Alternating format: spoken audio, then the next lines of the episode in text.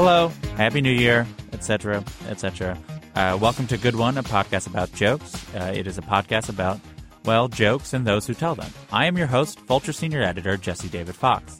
What happens is each episode, and this is an episode, is a comedian picks one of their jokes to play and discuss. And this week's guest is Bill Burr. Uh, he picked a joke from his most recent stand up special, Walk Your Way Out. As these things go in these fractured times, uh, some of you might instantly be like, sure, I love Billy Burr. He's my favorite comic. I saw him when he played Madison Square Garden. I listen to his podcast twice a week. You know, Bill Burr stuff. While others might be like, that guy was on Breaking Bad. I think he has a cartoon on Netflix about his childhood. Uh, yeah, to the latter view, that guy uh, is a very famous, revered stand up comic. Uh, it's, be- it's because Burr is a master of digging himself out of a hole. You know, it's something to pay attention when I play the joke. You know, he'll start with the harshest, most disagreeable part of the material, like right off the top. And then he'll sort of back away from it. He'll, he'll justify it. He'll like kind of half apologize for it. So, you know, you look for like a push and pull of how he kind of goes one step forward, two step back, of really walking the line of like what the audience may or may not find offensive at that time. No one is really doing this at Burr's level currently. So after we talk about how he does this and his relationship to offending people, because, you know, if you aren't offending anyone, then, you know, are you really being edgy? So without further ado, here's Bill Burr telling a joke and then talking to me about coming up with it. The interview was recorded live at Vulture Festival 2016, if you're wondering why you're hearing laughter or gasps. So enjoy talking to the ladies, talking about body issues. They're always talking about body issues. That's the dumbest one ever. When they talk about Hollywood, going like, Hollywood, they, they create these impossible body images, blah, blah, blah. You know, that whole thing, the plus size actress, right? The fatties. You know? That's like a big thing. They're, they're sick of being treated like fat people. I don't know what it is they're doing. They're going on the cover of magazines now, just like showing how fat they are, wearing a little bit amount of clothes. And everybody's like hyping them up, like, oh my God, that's so brave. That's so courageous. I'm not saying it doesn't take balls, but that's a bit of an overreach with the word brave, right? Like, what am I supposed to do if I ever see a fireman running out of a building carrying a baby and an old lady? Am I going to sit there like, oh my God, you're like a fat actress that takes her shirt off to do a magazine shoot to promote the movie she's in? Now, look, I know you're not supposed to make fun of fat people. I understand, all right? I don't know why, though. why? They're not a race, they're not a religion. It's totally curable. Eat an apple and go for a walk. You know? Why are you yelling at everybody else? The fuck are you giving me shit for? All right? You put the cookies in there. I didn't. How is this my problem? Jesus Christ, you ate your way in, you can walk your way out. All right? And just slowly start shedding the pounds. Shove some fucking lettuce in there instead of a bunch of ho hos, and it's, it's gonna come down. And then you're on my side of the fence, right? Join me. Come on, it with me. Shame. Shame. Right? I know, you're not supposed to shame. You're not supposed to fat shame. You're not supposed to slut shame. They're like shaming, shaming. Like people aren't supposed to walk around with any shame. It's like a legitimate human emotion, but you're not supposed to feel it at all. You know, you're supposed to just walk around like a dictator, just not, not you're not going to feel any shame. You never felt shame. You never had such a bad fucking night the next morning. You, you, you, woke up, you couldn't even look yourself in the mirror. When you went to go brush your teeth, you looked up, you're like, oh, you fucking piece of shit. Wow. Wow. Even for you, that was bad lights out, curtains drawn until at least two in the afternoon before I can even look at you, you fucking piece of shit. Yeah, you're supposed to have no shame. That's the new world. You're just gonna walk around sucking dick, you know, eating cookies, and just show up, and nobody's supposed to say anything. No one's supposed to have an opinion. Like, wow, that's that's gonna go off the rails pretty soon. I know it's probably mean to do this stuff, but like you can only have so much sympathy. There's so much, so much stuff you can care about. You know what happened to me that changed my life? I did a gig in India, right? Unbelievably great people, but some of the stuff that I saw there, I'll never forget. I literally, I did a gig in India. I saw a toddler take a shit between two parked cars, walked away, no pants or parents, and then disappeared into the crowd like Hannibal Lecter at the end of Silence of the Lambs. It's one of the most heartbreaking things I've ever seen in my life. And then I come back to my country and it's like, oh, the studio said I lose 15 pounds to star in a movie. Well, then start running, you fat fuck. That's your big complaint in life? You know what it is? You know what it is? You know what it is about these fatties? You know what it really is? They have no respect for the amount of sacrifice and dedication it takes to truly get in like magazine level shape, which is the you ever try to get abs? You ever try to get all the abs and get that shit down here? You ever try to do it? It's fucking impossible. Past the age of 19, you can't do it without tons of help. You gotta buy all these exercise tapes. You gotta read about nutrition. You gotta get a personal trainer having you fucking running along. You need like your own chef, and he's like, okay, don't eat it yet. Don't eat it yet. All right, now eat it. Start consuming it. All right, stop. Slow down. Stop. Stop. Spit it out. Spit it out. I told you to stop. Get on the elliptical. Now you like that Brussels sprout? Did you like that Brussels sprout? Because now you're paying for it. It's a fucking miserable experience. Just walking around, your whole body's eating yourself. You know, you want some cake? No. No, just take a salad. Balsamic vinaigrette on the side, no croutons. Oh my God. When is the photo shoot? I want to kill myself. It's horrible. You ever try to get fat? No. You don't have to. It's effortless. You can fucking lay on your back watching your favorite show, just shoveling shit down your throat. What are you doing? I'm getting fat. I'm getting fat. You got a trainer? Don't need one. It's natural. I just eat everything that makes my sugar salt go like, yeah, woo, yeah. Comes right in. Nice roll of fucking flab. No, it's ridiculous. Like, I know nobody wants to be fat, so I'm not shitting on you about that. But don't fucking come at me like it's my problem and I need to fucking rewire myself. No, you're overweight, okay? There's plenty of things that can help you out. This is, everybody's got something to deal with. I'm a fucking lunatic with my temper. This is something I have to deal with. I do. You know, you, you can't fucking stop eating pork chops. That's something you have to fucking deal with. I don't have to completely rewire myself. You know what it is? It's just a bunch of sixes pissed off that they're not getting treated like a 10. You know, at some point, you just got to acknowledge what you are. You're a six. I'm sorry, all right? Nobody jerks off to a six. That's the deal. Unless you work with them. If you work with her, you know, she's got that one outfit, you know, it just does something for you. You work in close quarters, so there's, you know what a shampoo smells like? There's an intimacy. There's an intimacy there. All right? I don't know what women rub one out to, but I know it ain't me. All right? This is a fantasy. That's why I don't feel bad about trashing them. It's like, yeah, this is all coming from, I'm a strong five. All right? That's where I am. So I still feel like I'm punching up here. You know?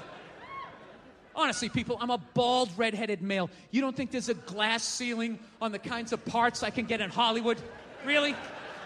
You think I'm ever to be the lead in a romantic comedy? That ain't happening even if I'm booking the movie.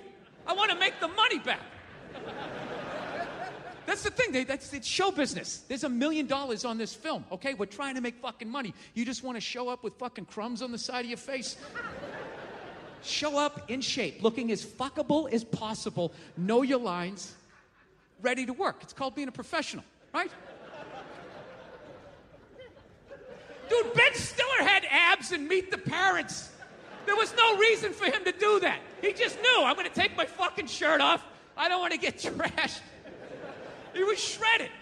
Yeah, go be a fucking postman. I mean, I, I don't know what to tell you. All right.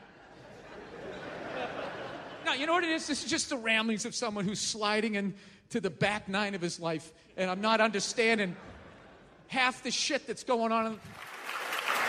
Thank you, thank you, thank you. So that so that chunk goes on for another ten minutes, and, but differently. Felt it needed to be said. You know, how do you feel about that part out of context? Because that is, it definitely kind of softens as, as the bit kind of goes on. How do I feel about it out of context? I didn't have a problem with any because I know the source of it. I was I was doing a gig in India. I was in Mumbai, India. It used to be called Bombay. Now it's it's it's Mumbai. It was this amazing trip that I took over there, and like it was just some of the coolest people I met. They were fucking hilarious. But like the levels of poverty that I saw was devastating. And when I was over there, I saw I saw a um, I saw like this kid was like three years old, took a shit between two parked cars, and just like walked away. And he had like no pants. See, now it's not funny. but yeah, and like just disappeared. The joke I did, I go disappeared into the crowd like Hannibal Lecter at the end of Silence of the Lambs. and I, I will never forget that. Like I he just wanted to help. He didn't know what to do. And and then I came back here and like that was like the big thing like you know does hollywood put a like i'm just thinking like that's your big complaint like you know you got to lose 10 pounds to star in a fucking movie it just came across as just it was hilarious to me and there was becoming this this thing where you know people were just i don't know there was like this there was really this there's this bullying that goes on on the left that they just don't see because they're so fucking up their own asses that they just they just don't think you know they don't see how they're Fox News to the left. Yeah. Like I thought I was liberal till I moved out to Hollywood. It's just like they're they're not sane people. Do you think it makes you more sensitive to it because you you think you're on their side? Like I think if you were That was supposed to be uplifting. Like you have the power to get out of this. Stop like yelling at me that now I have to readjust what I think beautiful is. You know what I mean? Nah, we all know like I t- it's like, what the fuck? I mean, you got to sit there and, and, like, so you don't have to. Everybody in Hollywood is on a fucking treadmill. Yeah. Everybody is. I, I have to be, if, I, if I'm over 172, like right now I'm about a buck 78, I got something coming up, and I know I got to get it down to 172. And if I'm not, I'm going to get all this, hey, Billy Bloatface, all this shit on my fucking Twitter, and they're going to shit all over me. That's what people fucking do. And, this, and, and being in shape and all that is, is difficult, and Yeah. it takes discipline and all that. And there's this thing where people look at models, they look at good-looking people, and they just, they just discount the sacrifice that they make to get in that shape. Like, oh, they do. You could fuck. I used to have a fat roommate, and he used to tell me, oh, dude, you could fucking eat anything. I eat one fucking thing. It's like, no, you're eating like 8,000 calories a day. Do you know how bad I want to do what you do and just say, fuck it, give me a whole pizza and chase it with an ice cream? I would love to live that fucking life. Okay? I just. Yeah, no, and they just, just they started acting like it was a fucking disease. It's just. See, like, I mean, this is gray area because they, they mind fucked you. Dude, most of the world is starving. They don't have enough food. It's one of the most fucking pathetic things ever to sit there and bitch, moan, and complain. Like, you know, I don't know, saying you're brave. Like, your heart's not saying you're brave when you're 25 pounds. They're psyched when they're listening to the industry. They're like, yeah, yeah, shame, shame. Get this shit off of me. uh, in your in, No, you know? Uh, in your in your I believe And I'm not saying that I just go around trashing fat people, whatever, but it's like, I'm not going to sit there and bear the burden of your fucking mistakes. In your, in your first album, I believe it's your first album, someone gets mad at, at one of your jokes, and you say, she can't tell that I'm doing a, a character up here. Uh-huh. Do you still think of yourself doing some sort of character? A version of yourself that is not yourself?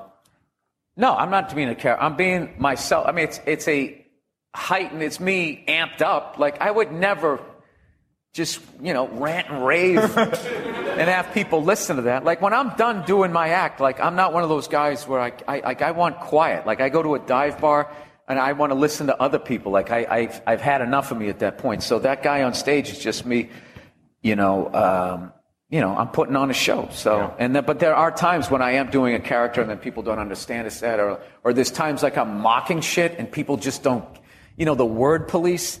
Like that bit I did. What are you, a fag? Remember that? Yeah. Yeah, I remember there was these gay people.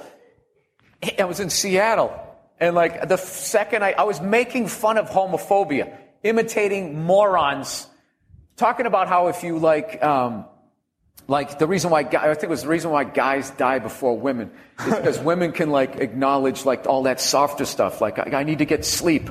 I need to, you know, watch. I should take a bath.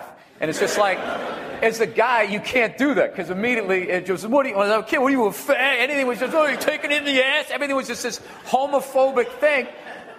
So next thing you know, oh, I'm not gay, I'm not, and then you're outside with no jacket on in like 40 degree weather. So it was making fun of it. But the second I was, I did the character, they said, you fucking homophobes, and then they, they stormed out. And then I remember like three days later, I got this email, just over the top, this, this, this gay dude, I'm assuming, wrote this shit to me, going like, oh, I love you, I want to suck your dick and lick your ball, like over the top describing it, like I was supposed to be all fucking, you know, because they judged me in that. And I just emailed them back. I was like, you know, if you fucking dopes hung out for the rest of the joke, you would have realized it was actually making fun of homophobia. And then he never wrote back. And I got a, I got a big kick out of that. Like, Yeah. like he wrote like War and Peace. Like this was supposed to get me to be like, uh, uh, like freaking. It's like, I don't give a fuck what you do. Yeah. I mean, that bit is like, I think that was a, it's a pretty breakthrough bit that, because it is obviously like, it's, you're saying the word fag, but it's very much a sensitive portrayal of like your desire to like hold a pumpkin or what it was. It's What I wanted to do, I wanted to carve a pumpkin or make up, no, make a pie. I can't remember what the, what it is that I wanted to do, but it was just, it's, it's all about me trying to, like a lot of the stuff that you see in F is for Family, it's me trying to undo, like, uh, you know, like I said, there's like, it, the problem with my stand-up act, and if you watch this show, you, you're going to think that it was all fucked up. It wasn't. It was just a different time. And, you know, now that I'm a dad, like, like I don't want, there's certain things I don't want to continue doing. There's a bunch of stuff I want to continue doing. But like being, you know, like the other day, like I, I stabbed my laptop with my phone and broke the screen. And it's like, I have to stop doing that because I don't want to have an angry baby. And like the best compliments I've gotten on my daughter, other than that she's beautiful, is like, oh my God, she's so relaxed. she's so chill. And I'm like, thank God. I don't want her to be anything like me. I, I want her to be like her mom. Has that translated into either how you view the show or your stand up? No. No. No, I, it's I. Um, that whole fucking thing where you become like a parent and then all of a sudden you have to start watching what you say in front of like adults. I mean, I've said so much fucked up shit. It's already out there. So for me to pull up now, would people would just be, and they they would know that it wasn't true. You know what I mean? Yeah. Yeah. So I I go just as you know. Um, I don't. I didn't change the formula. I just I just say what I if I think something's funny, I say it, and uh, you know there are certain tricky subjects. You know. So, so this joke in particular, so you, you went to India and you saw that and you came back. So when you're starting to do it on stage, what did you start with when you were actually going to start making it into a thing that's in your act? Oh, when I started it, I didn't tell the India thing. I just went with the the thing that I thought was funny. Like sometimes as a comic, you can you can forget that everybody else doesn't live in your head, so you just sort of start in the middle of the thing. So it just sounded like I was just going off on on fat people, and they were just like, "The fuck is wrong with this bald guy making fun of fat people, right? Where does he get off doing this?" And it wasn't until um, it wasn't until I added the India thing that it, it ended up there was like a a because what I do is I, I say it that way first, and then I do the India thing just Yeah. to get people all fucking "Ah, huh," you know. It's just a fun thing to just to just go, you know, just people like that are just they're, they're fun to me. Well, I mean, you've said that you like, I mean, there's this idea you like to try to lose an audience a little bit first and then try to win them back. So, No, I try. I'm trying to get them to sh- show how ridiculous it is to, to do that word thing. Like all these words are bad, these words are good, and if you use these words, you're bad. Or these subjects, like that that whole thing when they talk about comedians working clean or dirty. When they talk about a clean comic, they don't just mean words. Like they also mean like don't have an opinion that's going to uh, you know upset whatever the group is that's like in front of you. And um, I think a lot of people like if you really sat and listened to the voice in your head, which is what comics do a lot of the times, and then say it like if you really listen to the voice in your head, like you're you're you know you say and think a lot of fucked up things, you know. so, um, what do you think the audience gets out of having a structure where it starts where you're kind of pushing them a little bit first and then explaining the context of it? Well, I used to do it to get people to listen because I'd be doing these awful gigs. I'd be in like bars and no one would be listening. So you just start saying something that sounds like, oh my God, is this guy, is this guy going to say something homophobic? Is he going to, is he, is this going to be racist? Is he pro Hitler? Like these are these these are things that get people to put their drink down and be like, you know, what's what's going on up there?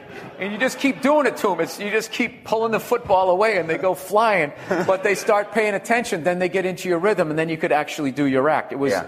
you know, there's all these techniques when you're starting out and people don't know who you are to try to get a crowd to listen to you as you get put into like one impossible situation. Like I used to do all these nooners, these college gigs at like 12 noon or 1 in the afternoon. They'd have you in a cafeteria. The college kids had no idea there was going to be a show.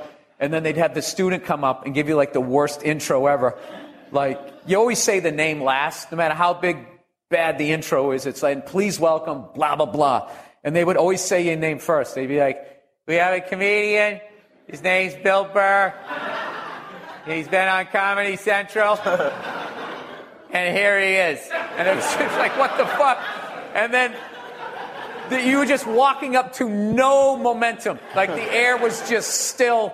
And then you get up there and you, all you just felt you were just interrupting people. It was, it was fucking horrific.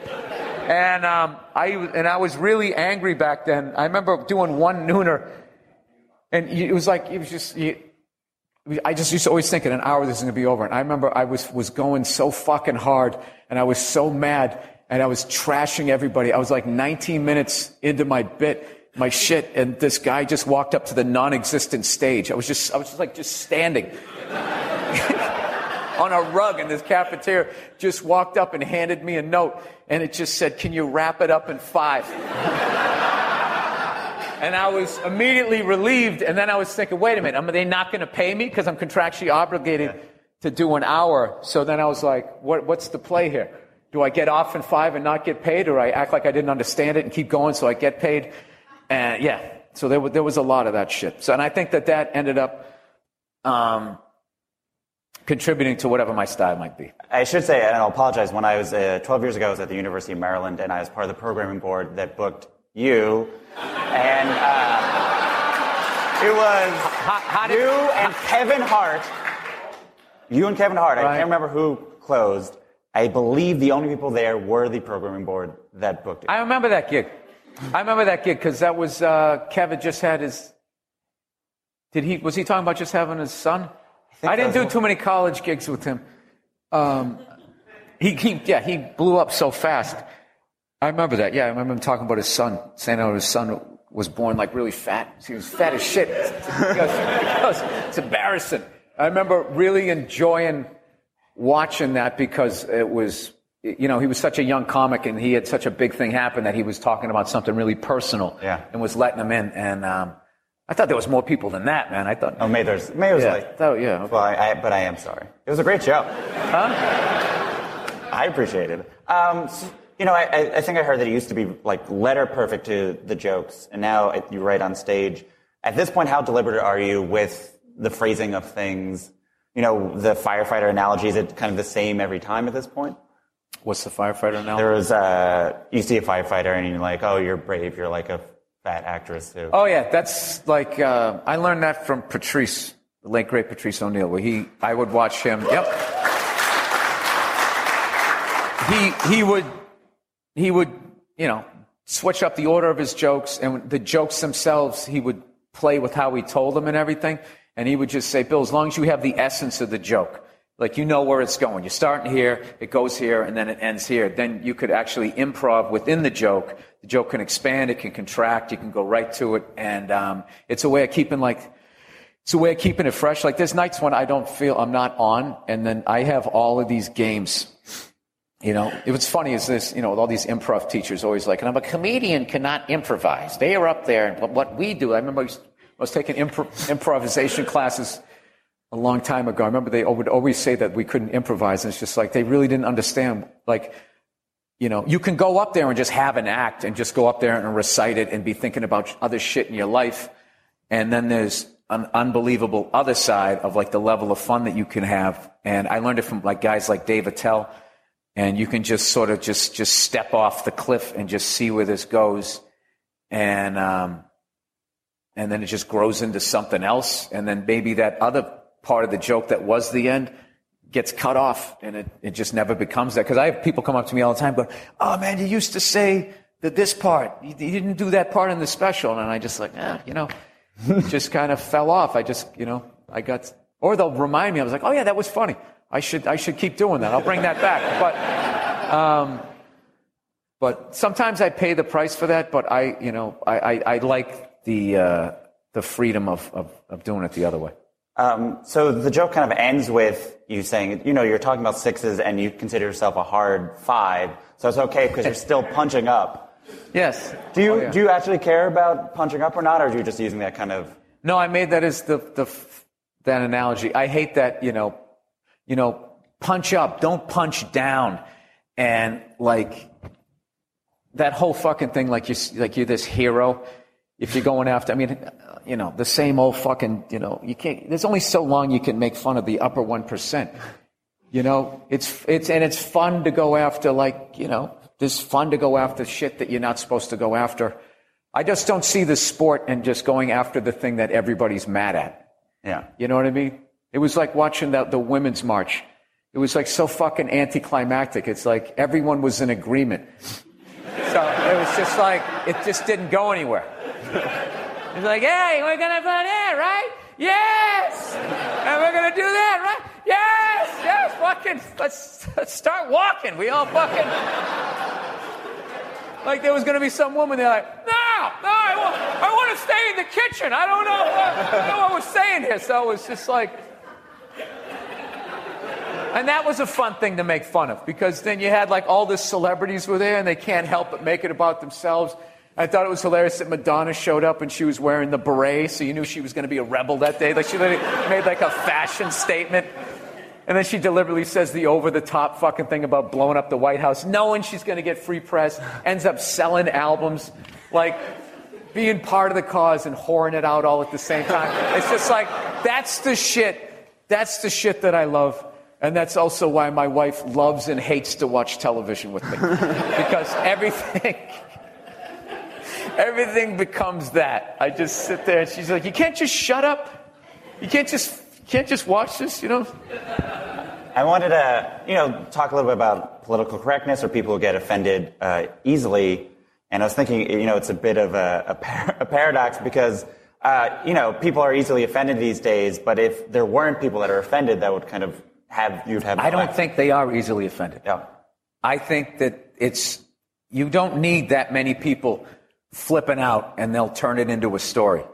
I don't think that people, I think generally speaking, people are intelligent. They know they're watching a comedian and they understand that it's a joke. But like, I mean, you could do a show and there'll be 1500 people there and one person gets offended. And then all of a sudden that's the story. And they're like, they'll be like controversy at the, st-. it's like, no, Four, if you were a president, president, right, and in 1499 out of 1500 approved of you, like it would be, you'd be, you'd be like a king. Like people be like, we don't ever need anybody else to run for this shit. I just think that they, they, it, it's lazy. It's lazy journalism. They all fucking do it, and they, they ignore the real shit. Yeah. They ignore real shit. They'll ignore like, you know, pharmaceutical companies. They completely ignored the heroin epidemic, all of that shit. But if a comedian does a fucking Caitlyn Jenner joke, oh, is, is he trans fucking, whatever the fuck it is word, a phobic, you know? And it's just like, I always, I, I've been saying comedians should start buying advertising time on like the Huffington Post and all of these fucking places, and we would never magically we would stop offending people because they're not going to bite the hand that feeds. But I mean, you need that offended person to be. I mean, if you, you need a boundary to be pushing boundaries. I mean, you need at least that one person so you're not just preaching to people. No, I think that that's like a that's a cliched like idea that that stand. I don't go on up there to offend people. I'm going up there to make you laugh, and I understand that now with the phones and YouTube and everything, like how like what made people laugh 20 like peop regular people are are so much more educated on on what's funny and what's real and, and they make in their own videos. They make their own videos. They think it's funny and they get trashed like a comic and, and then like you learn what plays.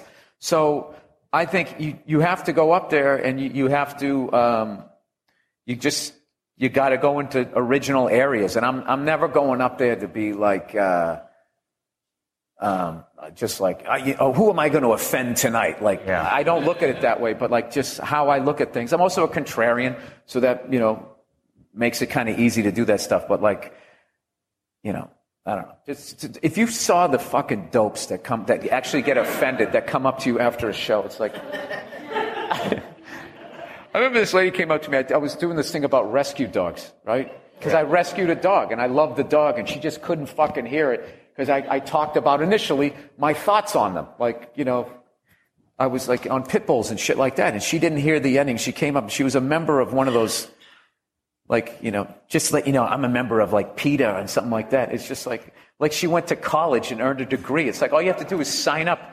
It's like, like, that's like when someone tries to go like, oh, you know, they, they're always arguing the right side, they're always arguing the left. They go, oh, I'm a registered independent, you know, like that. It's like, yeah, well, what, what test did you have to? You all you do is just check off a box. It's like that's, that doesn't prove anything. So, it's a lot of people like that, and it's a lot of people on those those websites where they just they're they're gonna even if you nobody was offended, one person they're gonna try they're gonna they're gonna they're gonna frame it. They're gonna frame it and make it look like something happened and nothing happened.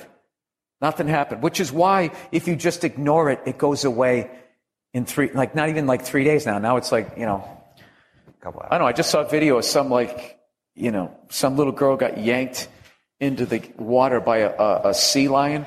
So like, this is one of the safest nights ever to try out some edgy shit because I guess no one's going to see that. Everyone's going to be watching this little girl getting yanked in there. this dude, it's not even his kid. He jumps in fully fucking clothed. You know he had his cell phone. He fucking yanks the kid out. And the parents just walk away. They don't even say thank you. This guy's like all drenched, going like, "Is she all right? Is she all right?" You know, you know, this joke is, is similar in some ways to the, uh, the the joke you have about being a mother is the hardest the hardest job. In that, you know, it, it's really about kind of hack opinions. Do you feel like more than anything else? Hyperbole, yeah. You Yeah. Just, this is the toughest job on the planet. It's like, and, yeah, and I compared it to when that oil rig fucking blew up, and those people had to jump on fire into water that was on fire, go underneath it, and then sit there with burns on their body in salt water, praying to God the Coast Guard got there before they got eaten by a shark. As opposed to your kid being fussy and not wanting to eat fucking pea soup.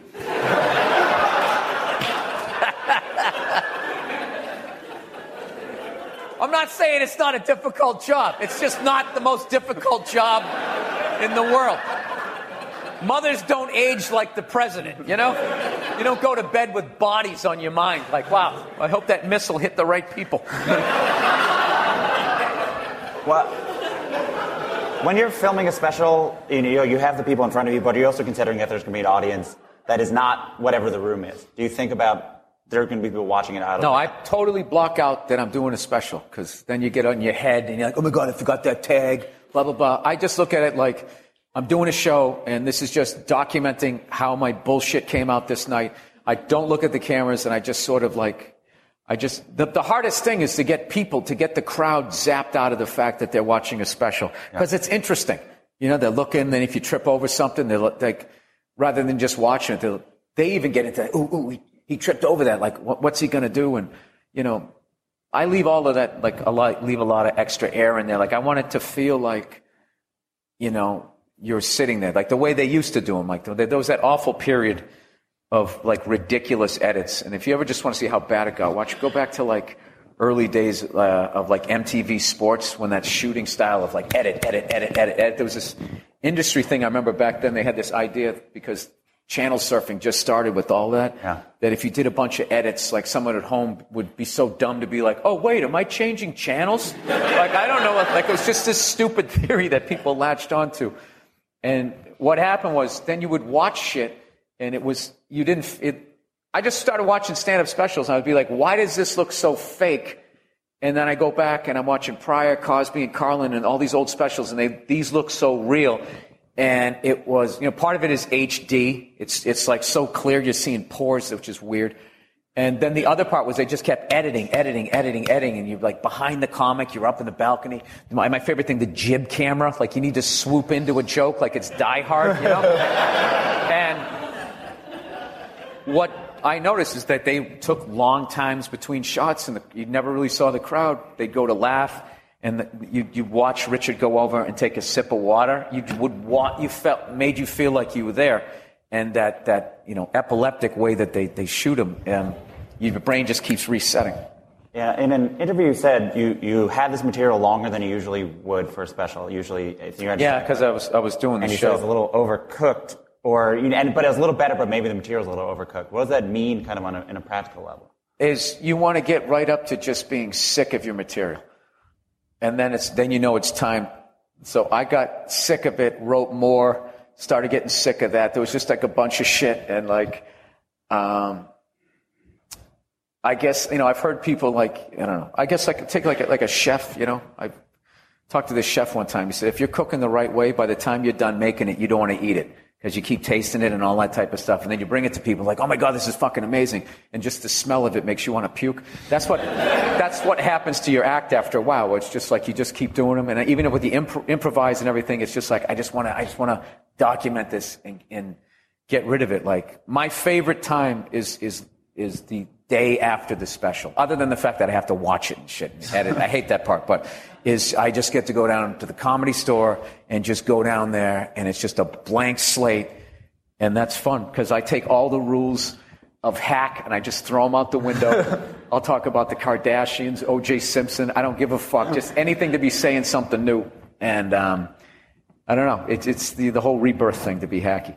Um, you said you, your hope is that every special is different and better. How are you better as a comedian than you've ever been? I just work on, I don't know, I work on different skills. It's What like, skill? well, um, act outs. Yeah. Act outs were something that I could do in the car with my wife and she'd be dying laughing. And then I'd get on stage and I could do it for like, you know, six seconds. And the second it started to bomb, I went back to like my safety net of just like, you know, being the ranty whatever guy. Um, no, right now I'm kind of working on taking shit to a, a weird, like, dark place, but it's still silly, and it's been it's been a fun thing to do. Like I've been talking about, this guy took, uh, you know, his dog shit bag and he put it in my recycled trash can. I just talk about finding out who he is, and waiting outside of his house, waiting for him to go to bed, and just the level of creepy that I can bring it to. It's almost like the creepier the better, and that, that's something that I'm working on now.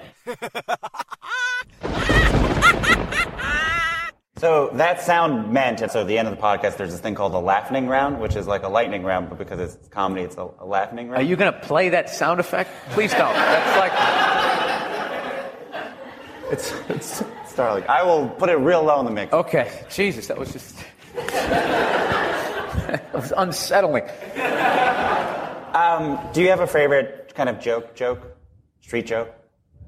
Oh, I'm so bad at these. Yeah, of course I do. I just can't. Uh, I can't remember anything. Jackie the Joke Man's jokes are always great. I, I like his shit. Um, so I brought two pens out. Uh, I was wondering if you wanted to drum your favorite beat on the table. No.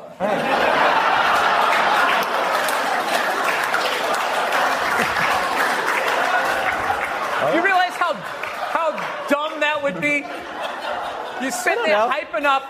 It took me 25 years to get good at, at stand-up comedy, so you would actually take the time to fucking interview me, and then I'm going to do my hobby without the tools I need. Jesus Christ. If you were asked to host SNL, would you? And do you have any impressions or characters you would do? Um, I, I, I, how do you say no to that? But it's not something on, On my radar. radar. Just because I just I don't feel like I'm a network guy. I just don't. Like I don't know if I'm still still scarred over from the uh, dancing in the fountain years, but like I just. Uh, and I also got to be honest with you. There's a certain level of being known that I don't want to get to. Yeah. Like the, it, it just becomes. I've seen it. Like it's, it's like fun, fun, fun, fun. Whoa, weird, weird. Not fun, not fun. And then you got to live behind a gate and all that shit. Like I like. Yeah, I like my sort of. You know, enough people know who I am. They buy the tickets. I do my show, and then I leave, and then you know, people leave me alone. So very soon the Celtics are about to be playing Cleveland after losing for About... Oh, thank you for saying that we're actually in that series. you know, is there anything you would say if you were the coach of the Celtics? Would you say to try to be like there's still a series left? Oh God, um, I don't know. I, yeah, I know what I would say. You know, Kelly Olynyk is a fucking beast in Game Seven. Okay, he sucks one through game games one through six. You guys got to get us to Game Seven, the fourth quarter, and somehow he's going to bring us home. I, I, I would just I don't know what to do. We've lost by like a combined 80 points in the first two games.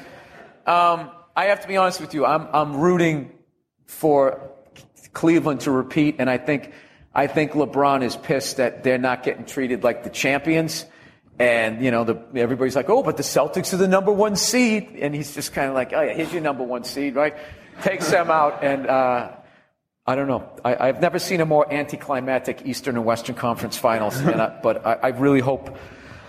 Oh man, I, I hope they beat the Warriors again because I wanted to see Oklahoma battle it again to see if they could get past them. Like this whole fucking thing where everybody piles on. I hate that shit. I hated those first three championships Kobe won where Shaq and then everybody showed up. Like the last two were cool where it was more like his team, but like I remember as a kid, you'd be in outdoor recess choosing up teams, and if it, there was too many good kids, you'd be everybody, oh, oh, oh, even like in, as a fifth grader, you're like, dude, come on, man. It's like, what the fuck? Where's the fun in this?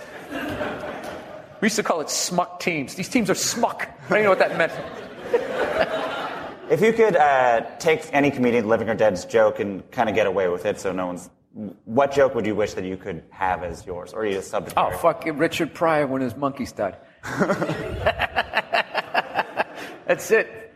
I'll be very curious to see how you respond to this. Do you know the comedian Alonzo Hamburger Jones? He's a comedian that every joke he ended with, he would just go hamburger. Oh, yeah, yeah, yeah. Uh, if He's a you had- great guy. I've worked with him. He's a great dude. And that if you had a hamburger like tag to all your jokes, You know what's funny? I never even knew his name. I just knew him as Hamburger. what would be your hamburger? Uh, go fuck yourself. Bill Burr. Thank you.